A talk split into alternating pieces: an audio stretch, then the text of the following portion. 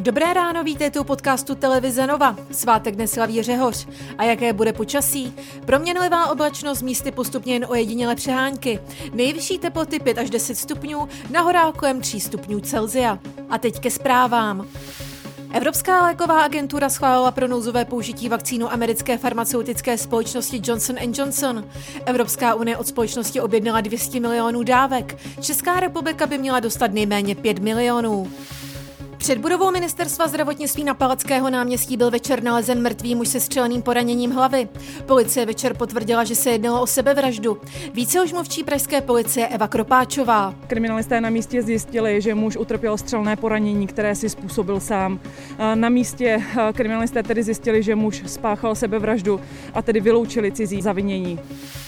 Policisté, hasiči a strážníci se mohou od příštího úterý hlásit na očkování proti koronaviru. Vláda v týdnu totiž schválila jejich přesun do prioritní kategorie. Policie nutnost rychlého očkování vysvětluje častým kontaktem s potenciálně nakaženými lidmi v terénu. Rada vlády schválila očkování až pro 620 tisíc policistů. Podle ministra zdravotnictví Jana Blatného bude testování na koronavirus ve firmách nutné nejméně do konce května, a to i přesto, že se bude vývoj epidemie zlepšovat. S testováním zaměstnanců museli firmy nad 250 zaměstnanců začít minulou středu. Všechny pracovníky musí otestovat do dnešního dne. Česko se zatím znehodnotilo podle webu Ministerstva zdravotnictví 664 dávek vakcín proti COVID-19. Většina z nich pocházela od firmy Pfizer-BioNTech. Nejvíce znehodnocených dávek připadá na Královéhradecký kraj, naopak žádná v Karovarském kraji a na Vysočině.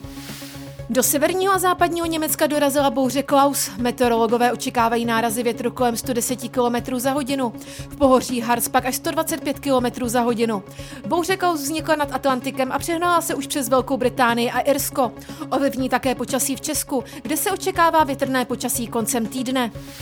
Fotbalisté Slávě v Evropské lize remizovali s Glasgow Rangers 1-1. Domácí slávisté byli po zápase zklamaní. V odvětě ve Skotsku budou primírním favoritem na postup do čtvrtfinále domácí. Více informací a aktuální zprávy naleznete na webu TNCZ.